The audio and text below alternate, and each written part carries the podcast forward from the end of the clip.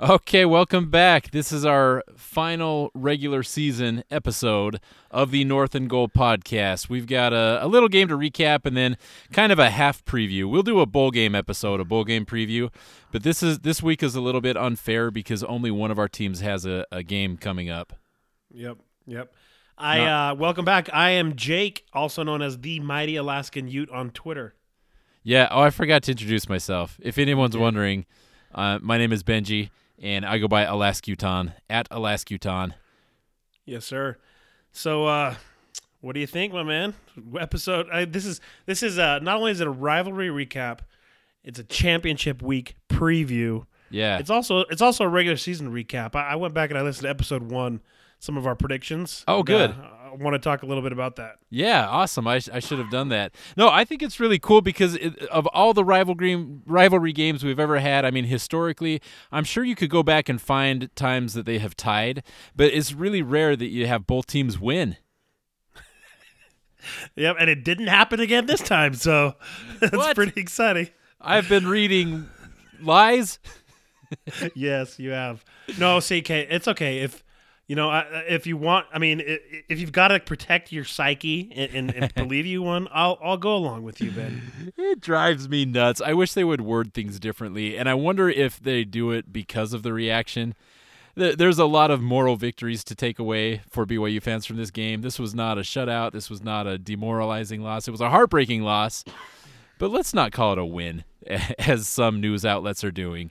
Not, Dude, aren't they quite aren't they all aren't they all heartbreaking losses? If you think about it, I mean, I think about specifically how close this this rivalry's been the last 25 years, okay? Yeah. I even think about Utah's last four losses. They were excruciatingly painful. You have 2009 in overtime where Max Hall said everybody associated with the U is going to the the outer darkness. You Yes. had 2007 where we, we had fourth and 18 and you completed a long pass to Collie. You had 2006 where Harline was open in the end zone the last play of the game. You had 2001 where Utah was up 21-10 with four minutes left and Staley ran it twice down the sideline. And you even uh-huh. had 2000 where another LaVell's last game where another last second win. Dude, even 1998, the doink game off the uprights, the, the last six losses Utah that, has yeah. experienced. Yeah, Yeah. dude, the last six losses Utah's experienced have been just crushing. So Yeah. like, Yeah. that's the Utah side, and I can see how this loss would have been. I mean, if I had been up 20 points with a, one minute left in the third and lost, I would never get over it either. I, I feel your pain. man. No, that's the difference, though. You would never get over it, and your fan base would never get over it because y- y- it, it, a BYU fan has no excuse to be really upset at this loss. If you're really upset at this loss, did you just barely join us? Like, this is what we do. Like, you should be used to this by now. This team will break your heart and you'll come back. It's an abusive relationship. if you're seriously, if you, it really is emotionally affecting you, you stop. It's just I'm not kicking you out of the fan base. I'm just saying we should we should know how to cope by now. If nothing else, BYU will teach you how to cope. Well, dude, easier said than done because once you get out those, you get up, you get a lead, and you're feeling the juices flowing. It's hard to hard It to just is. step back and say, "Oh well, they're going to break my heart, so I'm not going to be bothered by it." You don't follow Twitter during the game, so I got to fill you in on how that went for me. No, I don't because some I, I do it sometimes during basketball season because I'm watching the game from home. Most football Yeah. games I'm there. One, it's bad reception, so I don't even attempt it. Two, I know I'll say something in the heat of the moment that I'll regret. Yeah. and it'll be salt, salty language. But so yeah, so I don't do that. I do not. I sign off at Twitter about an hour before the game, and then I check back in when I get home when Yeah. I'm listening to the, the post game show. I, I had some gems. So this was the thing. I my kids were watching this game with me. A lot of games they don't. You know, they'll go play Minecraft and they're content. We've got treats in the house because it's game day, but they don't really follow that closely. This game they did. They were watching most of it. You know, it was just before their bedtime. We're a couple hours behind here, so um, they were able to watch a lot of it and, and watch the whole thing with me. And uh, first half, I mean, the entire first half, they were like, "This is awesome. We're gonna win. We're gonna win." And I'm like, you know, this is awesome but we're probably still going to lose. And I just kept reminding them like I I didn't dare. I didn't I wanted to protect them from the pain I have known as a BYU fan. So I kept telling them, "Yes, this is fun, but we're probably going to lose. This is great, but we're probably going to lose."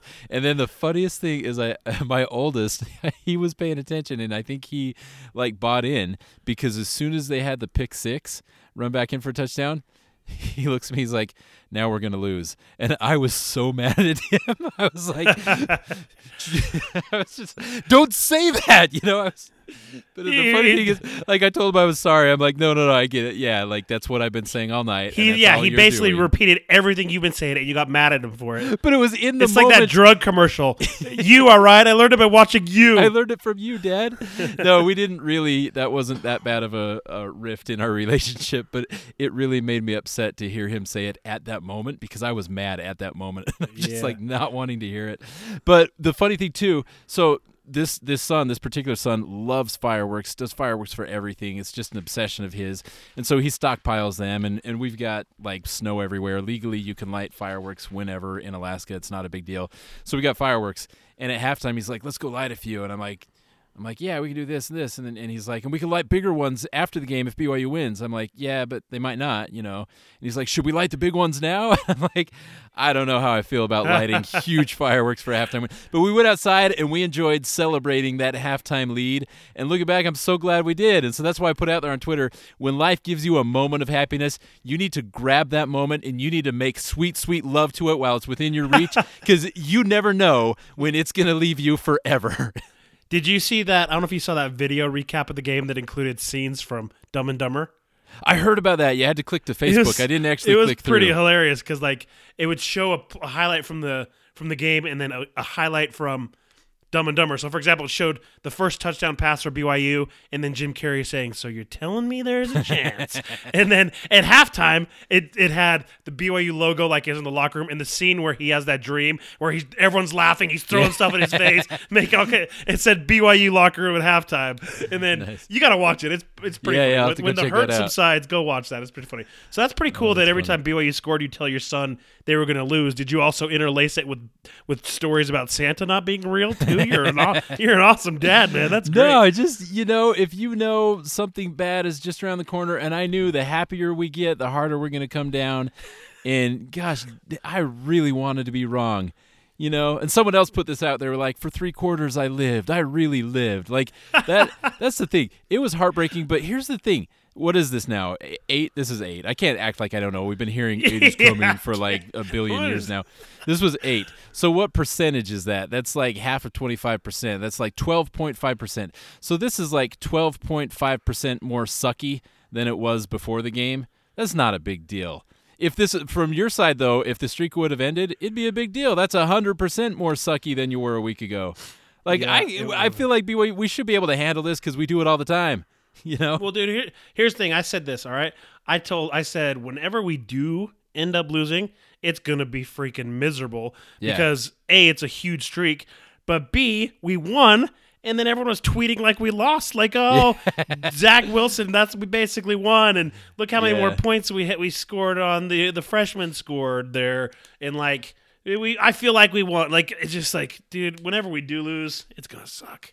It the BYU fans I've seen have been all over the map right now. We've got people that are still like from top to bottom. Tom Holmoe needs to go, and Kalani needs to go, and clean house and all that.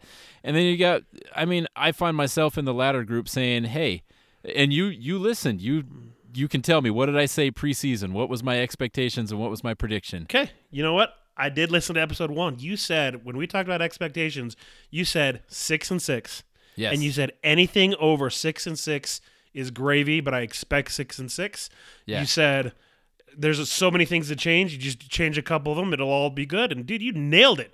You said six and six was your prediction. and That's exactly what happened.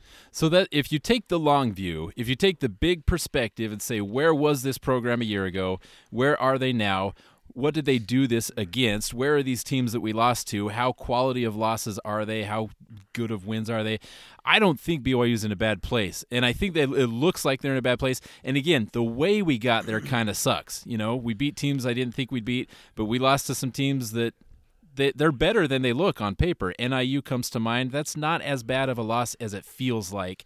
So the way we got here was uncomfortable. So I can understand why people are frustrated. But if you take the big picture, if you really put yourself in Tom Holmoe's shoes and not just saying we need to get rid, it's easy to fire someone. I mean, if you're a jerk and like firing people, me having fired people, it's actually really hard to fire somebody. That's a very hard conversation to have. But in theory, it's easy to fire somebody. What do you do after that? What's your next step? And if you don't have that next step, good grief. I mean, uh, those of you saying let's get rid of Tom Holmoe, who's better than Tom? Who are you going to get that's going to be like, oh, here's everything Tom Holmoe did wrong, and we're just going to magically do it better? Like he, Tom Holmoe, in my opinion, has done a phenomenal job and would be really, really, really difficult to improve upon what he's done. Yep, I agree. In fact, it, it's hard real life to fire people, like you said. Um, and and I, I I I say this with the caveat that I've been saying fire Larry Krystkowiak this week. You know, so Oh, I yeah, understand yeah, I've seen some of that, fa- yeah. the fans get that way. But I mean, dude, Mm. it it's not just like okay, boom, let's replace you with you and let's go. There's there's real lives you're affecting. There's assistant Mm-hmm. coaches, families, kids, freaking administration, recruiting. It's like resetting everything and building a new company all over again. Seriously, with all the Yeah. people you're gonna have to hire and displace, et cetera. So it's it's really hard to to do it. So especially when the person under question is such an awesome guy like Oh, Kalani yeah. Sitake, it makes it even worse and a terrible Mm-hmm. discussion to have. But dude, I, I, I I'm I'm I'm on the side that people should be given more time to work things out. I've Mm-hmm. been backing Larry Krystkowiak for eight years, and the numbers just don't dictate that he should have a job still. Right, right. My opinion. But I, I think people need to be given extra time. People wanted to get rid of Whitt really bad. Mm-hmm. After his second back-to-back five and seven season, and I kept saying, "Listen, we went from the Mountain West to the Pac-12. There's going to be a ramp-up curve. There's going to Yeah. be time to to grow." And looking back now, the last five years, we've been ranked four out of the five years. We're now Mm-hmm. the South champs, and next year looks to be even better than this Yeah. year. So obviously, keeping Whitt was the right decision. You know, Oh, it's the yeah, same type of thing. yeah. Maybe maybe Sitake, dude, he's a first time head coach. Maybe Yeah. he needed two years, three years to figure out how to do it. And I don't know. I mean, I mean, I, I the thing is, I get both sides because he's he's a 500 coach after three years. That's what his record says he is, right? Yeah, Um, well, I think he's he's now with the Utah loss just under 500, right? I thought maybe he was I didn't- 19 and 19, but I oh, could okay. wrong. Yeah, yeah, I either saw that this week or last week that he was at exactly 500, and I was thinking it was last week, but maybe that was this week that I saw that. But yeah, overall he's 500. Now, to your point, if he's eight years out like Larry is, and he's at exactly 500, yeah, I don't know if that's working out. You know, I Yeah. I do expect part of me saying six and six is what I want from this year, is the mindset that seven and five is what I want next year, eight and four the year after that, and so on. Now, Yeah. with the schedules they've put together, I lo- uh, and we could talk more about this previewing next year. Next year, we've got four gimme wins, we've got four probably losses, and we've got four games up in the air. There's room there to say, okay, six and six is the floor now, but I expect seven and five. We got to get at least one or two of those up in the air games. Yeah, you got to So- trend the right way. You can't, you can't, you can't go Right. nine and four, five or three and four and nine, six and six, six and six again. The thing You is, gotta- too, we have to stand by what we're saying right now because what we, the BYU fans that drink the Kool Aid, are saying right now is, oh my goodness, Zach Wilson has moxie. This kid gets it. This kid is evasive. He's on target. He looks like a natural quarterback. Look at all of our young running backs. We've got Katoa. You know, we've got uh, just things look promising. Our receiving core is young. So if we mean that and if we buy into that, yes, that bar needs to be raised each year. And assuming they all stick around four years, four years from now, that that's going to be a high bar. And we want to see. I mean, I- won't say top twenty-five finish next year. I'd say if we're taking the real long view, I expect to be a top twenty-five finisher three, four years from now. Okay, And, and that's. I think we're going that direction. So I'm not firing anybody at this point. Maybe some of the you know personnel that are uh, lower down on the food chain, but And let's- know, let's- let's- offensive, let's- let's- defensive, head coach, keep them all. Let's throw in another another uh, monkey wrench, which makes it even more difficult in your situation. Is dude, your your coaching pool? You don't have a, a country to to pick from. Like Right. Utah, we can go get some up and comer in the MAC or Yeah. some hot assistant coach. You guys have such a small um, pool to pull from because you have to be an active LDS member of the church. So it's Yeah. not like you can just throw one guy out, get an, have a, a whole plethora of people to choose from. So you got to be more judicious. So I also I agree. I would advocate sticking it out. That's that's the thing that's too. People treat it like this NBA trade machine, you know, where you can just plug in the Yeah. pieces and say, "Look, it works." You can't be like, "He's got a temple recommend. He's got a temple recommend. Let's get them." Like, there's more to it than that. Some people are happy, and and this is the thing that pains me to say as a BYU fan that other BYU fans don't get it. Some people are really happy not being at BYU, and and that's fine. You don't have to work for BYU. It's not a calling. The prophet, uh, to my knowledge, does not call and say, "Go work for BYU." You know, this is Yeah, this is I, I like the it has to people that are appealing. just. You're right. They, they, their only requirement is they got to be LDS. So they're like, dude, we can get Andy Reid as head coach, Darrell Bevell as offensive coordinator, defensive coordinator. We could get Kyle Whittingham. Then why don't we just do that? Duh. You Yeah. know, like it's like duh. two on. problems with that. One, they they won't do it. Two, even if they do it, that's still a toss up. Andy Reid, great, great, great NFL track record. You know, I'm not going to complain if he says I'd like to spend my final 10 years at BYU. You know, great, welcome aboard. He might suck. He might be good at the NFL. We've seen a lot of NFL coaches not do well at college and vice versa. So that's still a toss up. Yep. So you know, brother Reid is actually brother Reid's in my uh, brother-in-law's ward in Kansas City. Oh, really? Okay. Yeah, yeah. And so um, my mother-in-law visit teaches, or I guess ministers now, ministers to Sister Reid. Nice. And uh, so they have all kinds of cool stories. He comes, he'll come and sit in the back in his little red uh, Kansas City Chiefs pullover jacket, half sleeve pullover jacket, on, Yeah. and then leave right after Sacrament on Sundays to go to the go to the games. That's what, that reminds me of a time uh, I was in the singles ward in St. Louis, and sitting by this dude, and one of the old men in the bishoprics like asking him about two a days or something like this, and then after church, my buddy's like, "I think that guy plays for the Rams." And I'm like, wait, that guy plays for them. And I realized I was sitting right next to Chris Cooley and had no idea all through Elders Quorum. So Ah, he was right next to me. Nice. My wife did uh, go off on these dumb stories. Yeah, My wife yeah, went on a couple right. dates with a uh, couple dates with John Tate when he played for Oh, the yeah. Chiefs. Yeah, they were in the same singles ward, and he picked her up a couple times in his Escalade and took her out on a couple dates, and boom, she could have married an NFL millionaire, but she's she stepped her game up and married a Twitter mogul. Does that make you feel cool? This, I, I love my, my current wife. I say it, man, that sounds Your so bad current if I say current wife. Dang Yeah. it. My only wife I've ever had and plan on ever Uh-huh. having. I love my wife. But there was a girlfriend I had, and after we've been dating for a while, I realized that she broke up with a basketball player uh, to date me. And I was just like, Whoa. whoa. I'm like way cooler than I thought I was. Like that instantly elevated my stock, right? like a real basketball player, or, Uh, or like ben- a high bench school bas- He, he had minutes. He got minutes. Was it was no, it high school at or Utah college? State. At Oh, Utah State, okay. was a legit on the team player, and I didn't like. That's the thing is, I was just asking her out, like flirting. I didn't know they were even a thing until like we'd been dating for a month or Dude, two, and I realized like. J.C. Carroll for you, bro. That's incredible. we'll just That's say that. Who's the most famous, biggest, best looking? Uh, yeah, just whatever you're imagining. That's probably him. He's the only one I can think of, J.C. Carroll. All right, hey, so let's let's recap the, the game itself. We talked a little big Yeah. picture, talked about dating NFL players. Let's so the game. Let's start. Okay, so let's go through your emotions and my emotions kind of simultaneously, so we Yeah. can see the ups and downs. Okay, first quarter. What were you thinking? I, I just I didn't want to wake up. I loved what I saw because BYU showed up believing in themselves. They showed up with with confidence.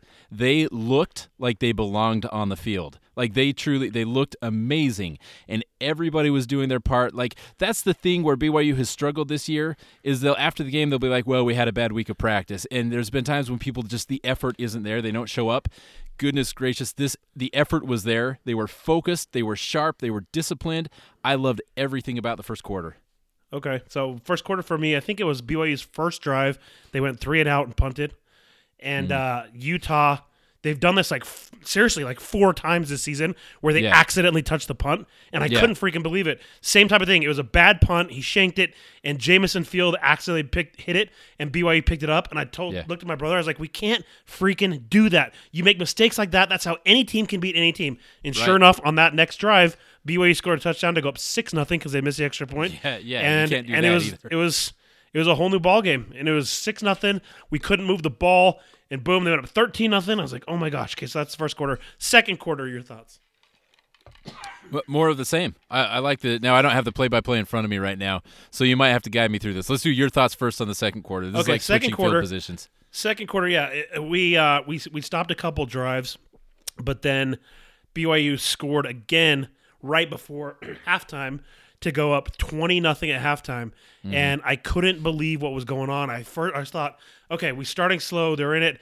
but uh, we'll we'll come back and we'll we'll we'll make this a game. At that point, we just couldn't move the freaking ball. You shut us down all first half. Nobody was doing anything. Offense, defense. You guys were moving the ball on us. Uh, you had there was one. I mean that that third touchdown was pretty because there's like I I think his second or third down, and uh, Wilson hit your freshman tight end Holker over the middle. Yeah. Oh, yeah, down to, like over the linebacker in between a safety. It was like Yeah. beautiful, and it was down to the goal line. I was like, oh my freaking crap, we cannot stop them. And you scored, went up twenty nothing. I was like, dude, it's Yeah. over. We're not gonna win this. This is terrible.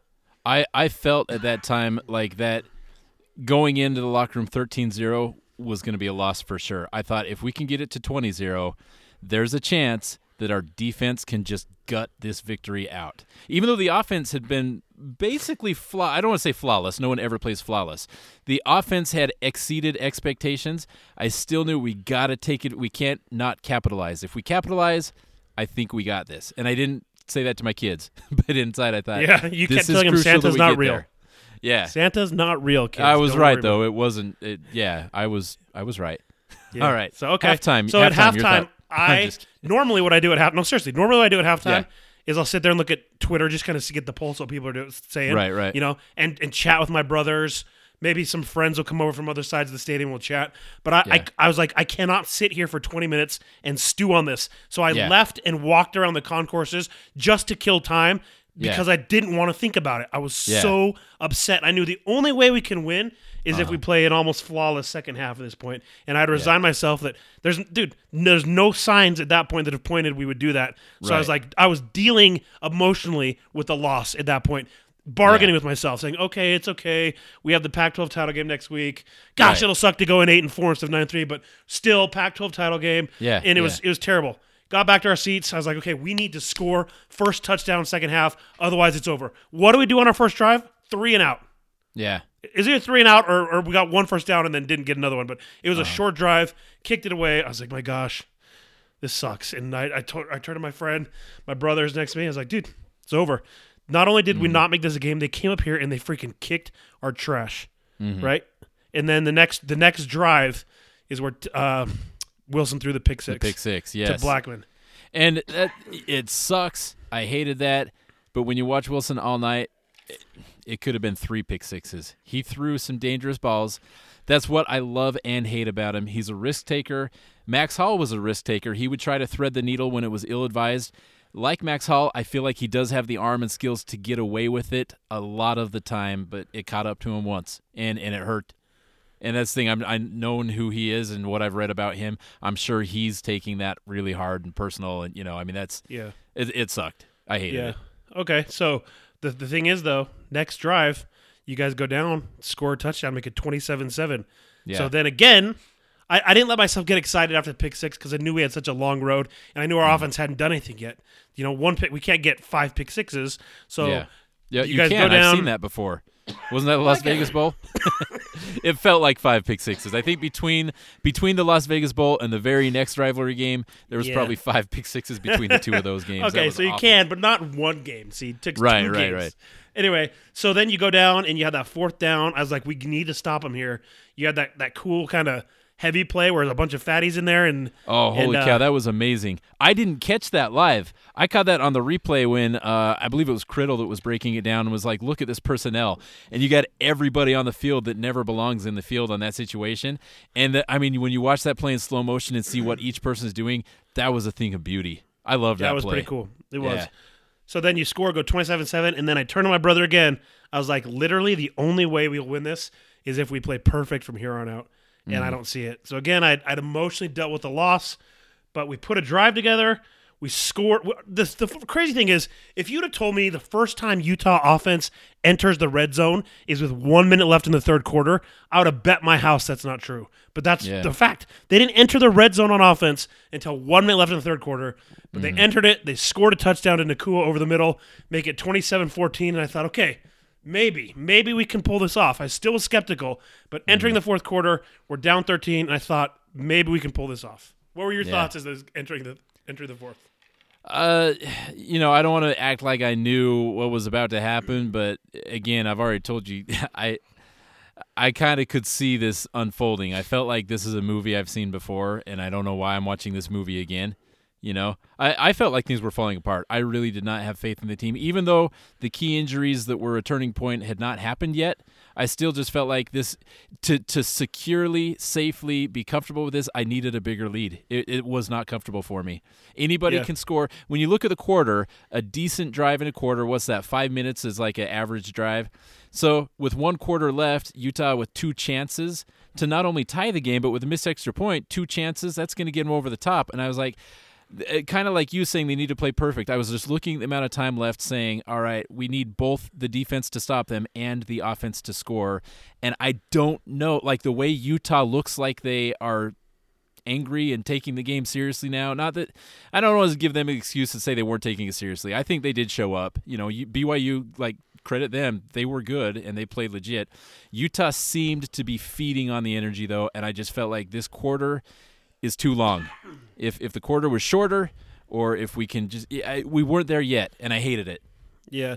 Well, we enter the fourth, down 13, and it was, as the kids say, it was lit in that stadium, man. Yeah. People every every every third down, the entire stadium was up on their feet. The people were dancing to the music, yelling, screaming. It was it was seriously it was crazy. Okay, so then the fourth quarter, Utah just just dominated. They stopped the drives. They back to back touchdown runs by Shyne. Uh, Shelley found open receivers on scrambles. Took a lead with three minutes left. And then when we even when we took the lead, I didn't fully celebrate because I knew it was just a one point lead, three Yeah. minutes left. But then when we stopped him on fourth down the next drive, and then Jason Shelley had his his run to the corner, that's when I like let loose all Yeah, my emotions yeah. and went freaking crazy. And it was, uh, dude, I've never seen a game like it in my life. It was insane. I got to make fun of your fans for a minute. Shelley Shelley Hurdle's a dude, and then all of a sudden on Twitter, people Utah fans love making fun of BYU fans. They're like, "Oh, a hurdle, make a GIF, play it forever. This is the best play of all time." Like they're making fun of us, right? How many freaking times have I seen that hurdle this week? You're doing exactly what you're making fun of. Yep. I love it, dude. So go ahead and make fun, but you know you would do the same because you are doing the same. Dude, it's I like that you. Jerry I love Seinfeld. you. Keep doing it. Keep doing That it. Jerry Seinfeld bit about you're cheering for laundry. you are cheering for laundry. and that's the only difference. That's the only difference because you look at like punches, fake punches. Did punches really happen? Yeah. And when when the tides are turned, you will defend the color of your shirt, regardless Oh, yeah. of what happened. And so that's the same type of thing. You know, people. We we saw the the Taysom Hill hurdle for years and years. You know. Yeah. And and dude, this may get me in trouble with a lot of Ute fans, but I'll, I'll just throw it out there. Taysom Hill's was still better oh, because Oh, yeah, it yeah. happened. It happened on a touchdown. I mean, right after he hurdled them, boom, he's in the end zone. It was against Texas, a bigger name than little old BYU, you know. and I mean, it was more memorable. Still, it was cool. Yeah. Shelley looked cool doing it, but it didn't net did. us anything. We ended up punting, so it didn't net us anything other than a first down and a little bit of excitement. But I mean, it was it was it was cool, but still, Taysom's was was more memorable. That that was quite the hurdle, and it, I mean that that was just an epic. Those both of those Texas games, the second and third t- in the series, uh, among the most favorite memories, BYU football memories I have. Those were just amazing games throughout. Heck of an athlete. I mean, watching Taysom play, I miss watching him play when he's at his prime. Holy cow! Actually, I don't because I I still get to. He's doing a lot of cool stuff. Yeah. So anyway, um, Moving on. So back to the game. So Utah wins. Has I mean, literally, we had a 35-7 second half. Dude, Yeah. that's freaking crazy. 35 to 7 in the second half. Right. I, I mean, you score 35 and a half at any point. That's Yeah. incredible. But to Oh, do yeah. it when you have to score no matter what, every drive matters. Your back's against the wall. And here's the thing that, that's kind of I mean, and again, it's kind of from a Utah perspective, but it kind of bothers me. Is all we've heard is, oh my gosh, BYU set because they have a freshman quarterback Yeah, who yeah. finished the season. Yes. But dude, the same token, we had a freshman quarterback that came off the bench with the South on the line and went three and zero and beat Oregon, who is a good team. They're eight and four. Beat BYU, who's a bowl team, and Colorado, who's not a good team, but it was in the snow. Three and zero looked pretty good most of the time doing it, and he's getting like no run for it. All they're talking about is BYU's freshman quarterback when our freshman quarterback you know, save the season and has us in the freaking Pac-12 title Yeah, game, yeah. playing for the Rose Bowl. So I, it feels like that should get a little bit more run than it is. But other than that, It should. you know, both And- both both quarterbacks have a bright future. I will chalk that up to like I usually do to the casual fan. I feel like you know, we have these different fan base metrics, and and so there, there's no way to prove this, but I feel like there are far more BYU casual fans who will click on something because like, oh, I like BYU, and it sells. It's in the market where it sells. I don't know if Utah has as many casual fans that'll be like, oh, I know that guy and and want to read on him. You know, I mean, uh, Zach Wilson, local kid, grew up around there. He maybe has a better draw online. So, yeah, Shelley has a bright future as well. I'll admit that. I mean, both, and and you look at both teams. Both teams got a lot of freshmen that, that played a lot. So I'd say they're equal there. Another thing I want to point out too, because I've seen a lot of my fans, the BYU fan base, saying, "Well, if it weren't for the injuries, you know," and and they're right. I I think if Hadley and Kaufusi both stay in all game, that's a different result. That being said you can't play that game only on one side. There was so many times in the first half when we stopped Shyne on a third down, and it, I don't want to dismiss that as nothing because I'm going to agree with uh, it was either Peterson or Leach that said any other program in the country or in the Pac-12, Shyne is the starter. He just happens to be behind a really good running back. So stopping Shyne, I don't want to poo-poo on that. That's a good thing. Great. But if Moss was there, he's getting the first downs that Shyne isn't getting, and it's a different result there too. Right. I had a conversation with a friend today about this. Actually, they, they they're different runners. Yeah. Moss is a little more patient. You'll see when Moss gets the ball, he'll kind of survey and then find the hole and hit it. Whereas Shyne, I think, and I, I could we could be wrong, but Shyne gets the ball with an idea on which hole he's going in, and whether it's Yeah. open or not, he's going for that hole. Whereas Moss, he is the most violent runner I've ever seen. Oh, yeah. and he gets hard yards that some backs I've never seen get. And so Uh-huh. he is he's a special special guy. Yeah. So you're right. Injury wise, we lost our starting quarterback and our best Mm. player within a five day span. That being said, Shyne had a touchdown run against BYU that was incredible. To the Yeah. one to go ahead, where Yeah. he, he had three people trying to bring him down. He kept his feet churning. Then uh, your D back, D back, I think it was Guan Ghanwoloku or whatever his name is. Yeah. however you say his name. He Diane tried to get him at the goal line, and he he made. I mean, he, it was a tough, tough run. So he had some good Yeah. runs, but he's as good as he is. You're right. He's he's still not the level of Zach Moss. So I, I don't right. think you- Utah would have had zero points at halftime if if Moss was in the game. Watching those third downs and watching BYU step up against Shyne, I, I think that was the difference right there. Now Huntley, yeah, you you lose the guy who's a better quarterback. I don't know if that's as big of a difference. You can only play one quarterback at a time, and you can't pick out things Shelley did wrong where you'd say Huntley wouldn't have done that wrong. So Right. yeah, that that one hurts, but I don't know if it's a real difference maker. The running back, I, I think, is. So you know, but Yeah, again, you I can't agree. just play that game on one side. Injuries, You I mean, can't. let the I mean, chips fall where can't. they may. Because there there's years I look at specifically 2012 where John White sat didn't play. We had Jarrell Oliver starting for crap's sake. Uh, We had Jon Hays who literally a month before the season was starting was Division three quarterback. Yeah. Um, we had Blechen was out, Eric Rowe was out, so we had injuries before. And you, dude. You can't play the injury card like Whitt, Right. Whitt. There's one thing I love about Whitt. Okay, there, he has his shortcomings, but he never he takes blame for everything, Yeah, and he never places blame on something else. He'll always say, "You know what? The other team doesn't care. You- They smell blood in the water. It doesn't matter. You line up and you play." And that's one thing I love about him is he'd never use his injuries as an excuse.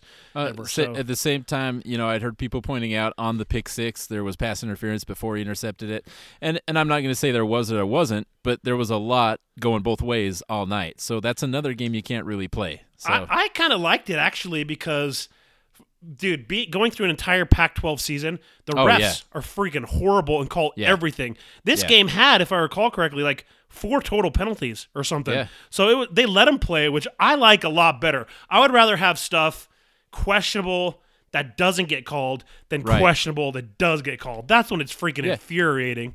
it, it was an enjoyable game to watch. I agree with you. I, I thought Yeah. the officiating crew. Here's the, somewhere out there. I don't know if I've even done this rant before. There is somewhere a football game that is the most perfectly officiated game of all time. Huh. Have you have you heard me go off on this? No.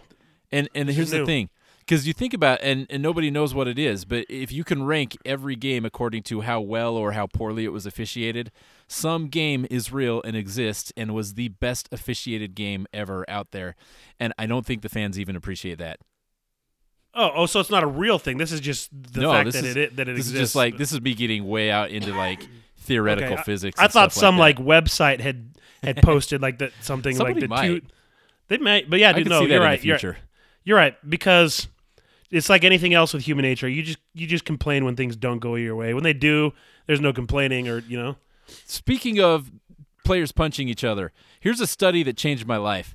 And I learned this in, in a college psychology class where they had a bunch of people designed to do simple tasks. And one of them that I remember was you take a nut and you thread it onto a bolt, and then you take it and do it on the other one up and down like five different times. And then you would compensate the people for participating in the survey, and they had a little questionnaire, and they made it so uh, disassociated that people didn't recognize what was actually being tested. And they found that people who were paid $100 to move this little nut up and down the bolts, they answered questions that would indicate that they did not like doing boring things that were mundane, that that was very hard for them. People that were paid like $2 for the same thing, they answered questions that indicated that, you know, that's relaxing to them. They like seeing things happen and, and like, and so what that tells you from a psychological standpoint is people always have to make the world okay in their mind. So if you get paid a lot of money to do something, it must be that it was unpleasant. And if you get paid very little, that must be because you enjoy it. And so when you see that on the field, this is where it ties into football. When you see somebody that's going for a fumble, like trying to knock the ball loose, even though the quarterback is on his back on the ground and the play was dead two seconds ago, and he hits and he actually hits the ground, but you know, his fist hits the ground, but his elbow makes contact in the stomach, and the quarterback jerks his knee. This is as classic as a case where I can see you will find what you want to find. And the thing that we all have to justify to ourselves, this is a big thing. We have made a huge, huge investment in who we love, and we've done it publicly. We've put out there, I am a BYU fan and I am a Utah fan. So there is a lot on the line here, and we need to make that right. And the way we want to make that right is we want our our guy to be the good guy. And so you see the same play of Bernard and Wilson and a maybe punch, and he hits the ground, but Wilson flinches. Was he going for the ball? The play was over two seconds over, and we hate each other about it because we don't understand how the other person sees it so wrong. But it's all That's about threading dude. that bolt. You know, we've always got to make it right in our own minds.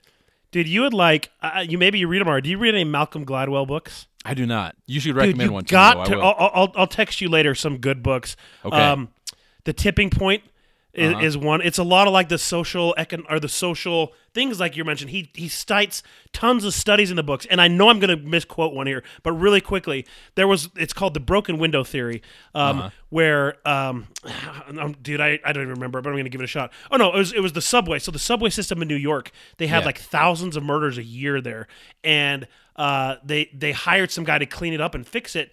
And he Mm-hmm. completely changed the culture to where they're averaging like two or three murders a year. And Mm-hmm. all he did, the only thing he changed was he painted over the graffiti every night. That's it. That's Oh, the really? only thing he changed. And psychologically, it changed it to, to somehow. I don't know. I can't remember now, and I'm totally screwing it up. I but that was the only thing he changed. Yeah, You- and, you and it changed all the murders. you would feel like you're out of place and you can't get away with it, right? If you're the thug, you'd be like, "This right. isn't my environment." Right, and he would let he would let see he, his theory too was that people want their graffiti seen, right? So they'd Yeah. paint all day their graffiti. He'd take the trains at night, paint over the trains so it'd never get seen after Uh-huh. all the graffiti was paint on it, and everything looked clean and pristine. And it just Yeah. eventually they they moved out. Anyway, I'll text Yeah. you these books. There, there's some really good books that if you like that study, there's books that are all about that. Pretty cool. Freakonomics is another book that's like oh that. yeah, yeah, for sure. Yeah. Anyway, so we we'll, we'll save that for your best book brother podcast. This Yeah. is football. Sponsored by Best Brook Brothers. If you enjoy, if you enjoy my random non sequiturs that have to do with like psychological studies and not football, join me on Best Book Brothers. We're going to talk about go. poetry next time. It's going to be awesome. I wrote a poem. You have to go there to hear my poem, though. Okay, I'll go there. I'll subscribe. Okay, right. so we're already we're already at 40 minutes. People are probably getting bored with us. so let's talk about preview games this week. Yes. Who do you, who do you guys got? Uh, we have uh, the recruiting trail, and we're going to be hitting it really hard because we can, because we don't have a game to prepare for. So we're going to get out there, and we're going to put our nose to the grindstone, and we are going to recruit, recruit, recruit. And then BYU fans are going to embarrass me because they're going to start tweeting at recruits saying, "Oh man, you really got to go here." And you should not tweet at recruits. You should never tweet at recruits. I agree.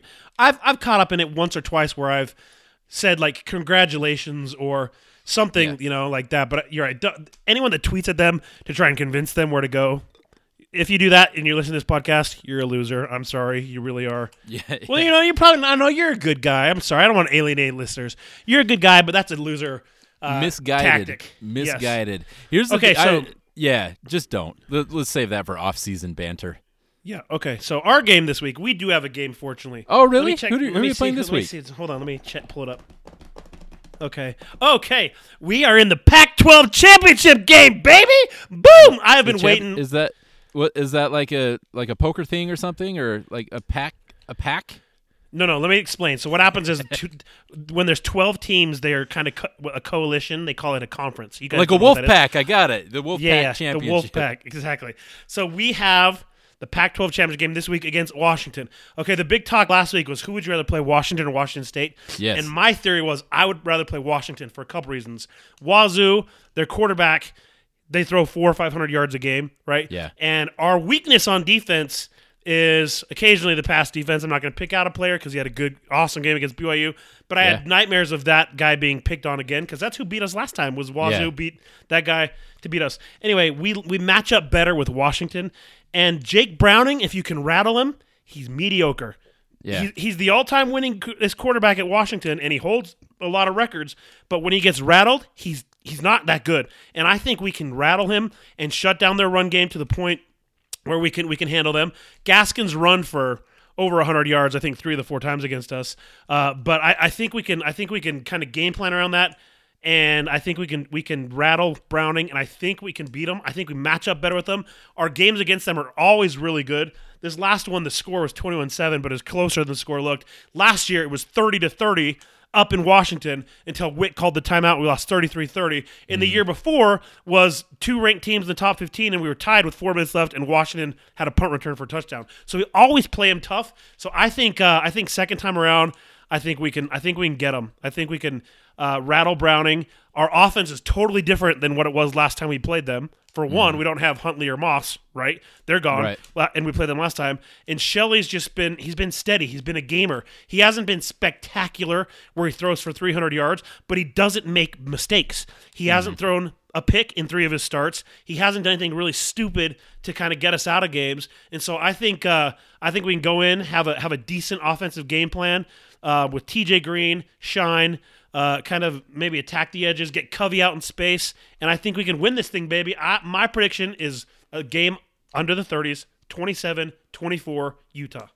Ooh, I like it. I uh, I see a couple potential problems. Uh, the one I, I think the injury to Moss. I d- tell me you may. I don't know if you have the numbers ahead of you. The run defenses that Shyne has gone up against and and done well. How does how does Washington's rushing defense compare to theirs? Oh, it's it's much better. It'll be the best defense we play. Yeah. I I think that if Utah trips up, it will be on that. I don't think they'll be able to get the offense clicking quite as efficiently as they have in previous games. And given they've done really well, and this is a self own here, I'm going to go ahead and do a self own. They haven't been playing as good a teams lately. You know, Moss, I'm a little more confident in him running against good defenses. Shyne, I think in a lot of ways is untested in the offensive line around Shyne against a better rushing defense. So I don't know. I think it's going to be close. I do think Utah is going to come out focused. You know, the same way, and we all kind of make fun of this, the Utah being BYU Super Bowl. Like, I'll write it. I don't know why it's cool right now to make fun of somebody by writing every other letter is capitalized and every other letter is lowercase. SpongeBob. Like, SpongeBob. did but how, SpongeBob did SpongeBob like tweet or something, or was that on an episode? I, I don't know. SpongeBob did something where he mocked somebody, and, Yeah. and he then he every other cap. Yeah, it's like it's like it's like ultimate sarcasm. It's like saying Utah's gonna BYU's gonna beat Utah, and then I'm like, oh, you know, I retweet, Yeah, yeah. BYU's gonna beat Utah. In the, So this uh, is this is that. You know, Utah is BYU's Super Bowl. This is me not saying that seriously. I'm making fun of you for saying that. But seriously though, BYU got up for that game. Utah looks at this Pac-12 championship game, something they've never done. You know, BYU's looking at this something we've never done in our last seven tries. Utah's looking at this something we've never had the chance to. I do believe they will show up focused. Talent-wise, I think the talent gap and experience gap will catch up to them. I just had to throw that out there. yeah, yeah, I got Uh, you. But no, I think they're going to come out focused, and I think they're going to make it a game. I think it's within a score, at least within ten. You know, I don't. Whoever wins, I think it's going to be. And I'll just, you know, just to be your adversary here, I'm going to say Washington 28, Utah 23. Okay, and and to your point, I don't think Utah intentionally said we're overlooking BYU. Boom. Right, You know. right. But the fact of the matter is, the week leading up to the BYU game was the week we had just found out we won the South, right? Oh, so yeah, whether they sure. were they had, whether they were focusing every practice on BYU, I'm sure they were. But in their Uh-huh. minds, they also thought, okay, in a week and a half, we're going to play at Washington now, and they would ask they were asked questions about winning the South. So you can't help but have your your attention diverted a little bit, even. Right. You well, know, that so I as well as you start to buy into what you hear over and over and over. And you've got, I mean, they're athletes. They're on Twitter. They've got all their alumni out there that's like, yeah, we don't lose to these guys. And they see, you know, all the NFL guys are like, oh, go get it this week. And and they start to buy into the fact that this is just something that can't happen, and it will happen someday. But I, I feel like first half, if they came out flat, it wasn't so much that they overlooked them. I think that they were just overconfident. Absolutely, I think I think that's part of it, dude. I think they were overconfident, and they also knew in the back of their mind. I mean, they were asked questions at, at the same press conference about BYU about also, hey, you won the South. How does it feel? Who you excited to play Washington? So no matter what, their their attention was divided. It really was. Uh, that's not saying oh they just said oh we're overlooking BYU, but I think internally it happened naturally from like you said all the peripheral noise, and so they they just we just weren't as focused. But I think for the Washington game we will be because like you said this means everything to the Utah program, and that's what I told a couple of my friends. I think that's another reason why we we we beat them is because Washington they were expecting a playoff berth this year, they didn't Yeah. get it. So this Yeah. while it's still kind of exciting, it's not what they were goal, their goal was. You know, mm-hmm. they were in the Rose Bowl two years ago, I think it was, or Yeah. no, they're in the playoff two years ago. Anyway, so they've they've had a lot of success lately. This is a high watermark for Utah in the Pac-12. They have wanted a Pac-12 South title and a shot at the Rose Bowl forever. My whole freaking life, I want to go to the Rose Bowl. It Yeah. it means everything to the players, to the coaches, to the fans, to the administration, and that's why I think Utah's gonna be super amped and super ready for this game. Maybe to the point where like they they make a few mistakes because they're over amped. But Right. one thing's for sure, they won't they will not come out flat in this game. For I sure. can promise you that. Whereas Washington might because they've owned us. They've beat Mm-hmm. us four straight times, and they beat us earlier this year. And like I said, they were hoping for a playoff game. So Yeah. I, I think that's going to play in our favor. It's a difference in the hunger. There is a hunger difference. Yep. Go get it, Utah. And, and like I said sir. before, when I think about all the good things about the BYU fans sending Utah fans there and the Utah fans sending other less fortunate Utah fans there, there's a lot of good to go around. And I'm I'm not going to be mad if Utah wins. I'm going to think of those deserving people that need some joy in their life, and I will celebrate with you. I'm I'm not as opposed to Utah as I had been in the past. This is this is That is cool thing. very kind of you. Yes. Speaking of goodwill, I've got two sponsors this week. I want to shout out. You Yes, you can't see this because you can't see my socks right now, but I am wearing my Hayes Tough socks. Go to Hayes Tough, the, the Hayes Tough organization. Steve Tate, uh, about this time of year, two years ago, is when uh, little Hayes passed away. Uh, Mm-hmm. Since then, it's been a remarkable amount of good done in his name and in his honor, and it's awesome. And I'm proud to wear these socks. These are stance socks. These are awesome socks. If you want Hayes Tough socks, you will not regret it. Uh, I can't remember how it was like under 25 bucks with shipping and everything, uh, but they're sweet. So go get you some socks to support the Hayes Tough Foundation. Awesome. Yeah, there, dude. You're right, man. It's been uh he's written a book about it, and a lot of good has happened. And dude, you always hate you hate both of us being parents. Just Mm-hmm. the thought of that happening to one of our children. I, I don't know how I'd handle it. I, I don't know how I couldn't handle it. And you never want to see anything like that happen. So your heart goes out to anybody who's suffering with that with any disease like that. But yeah, it, it does help a lot of kids um in, in with this foundation. So awesome. Glad they're sponsoring this program. Yes. Okay, second one, since you're already listening and you're already in that frame of mind, the Freedom Hikers. This is something I'm going to start talking a lot more about on my Instagram. I'm joining this group. It benefits rescuefreedom.com. You can find Freedom Hikers or Rescue Freedom on Instagram. And what we do is we go out there, we enjoy nature, we love that, but we raise awareness and we raise funds for this organization that ends human trafficking. Slavery is at an all time high. It kind of feels like slavery ended a long time ago, but we don't realize this epidemic that's going on worldwide where women are just kidnapped and sold as sex slaves all over this world. It's one of the most egregious wrongs in human history, and it's going on right now.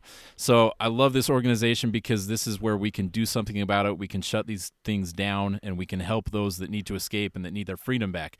So it's all about freedom for those that need it. RescueFreedom.com and the Freedom Hikers on Instagram. Awesome. Awesome cause, man.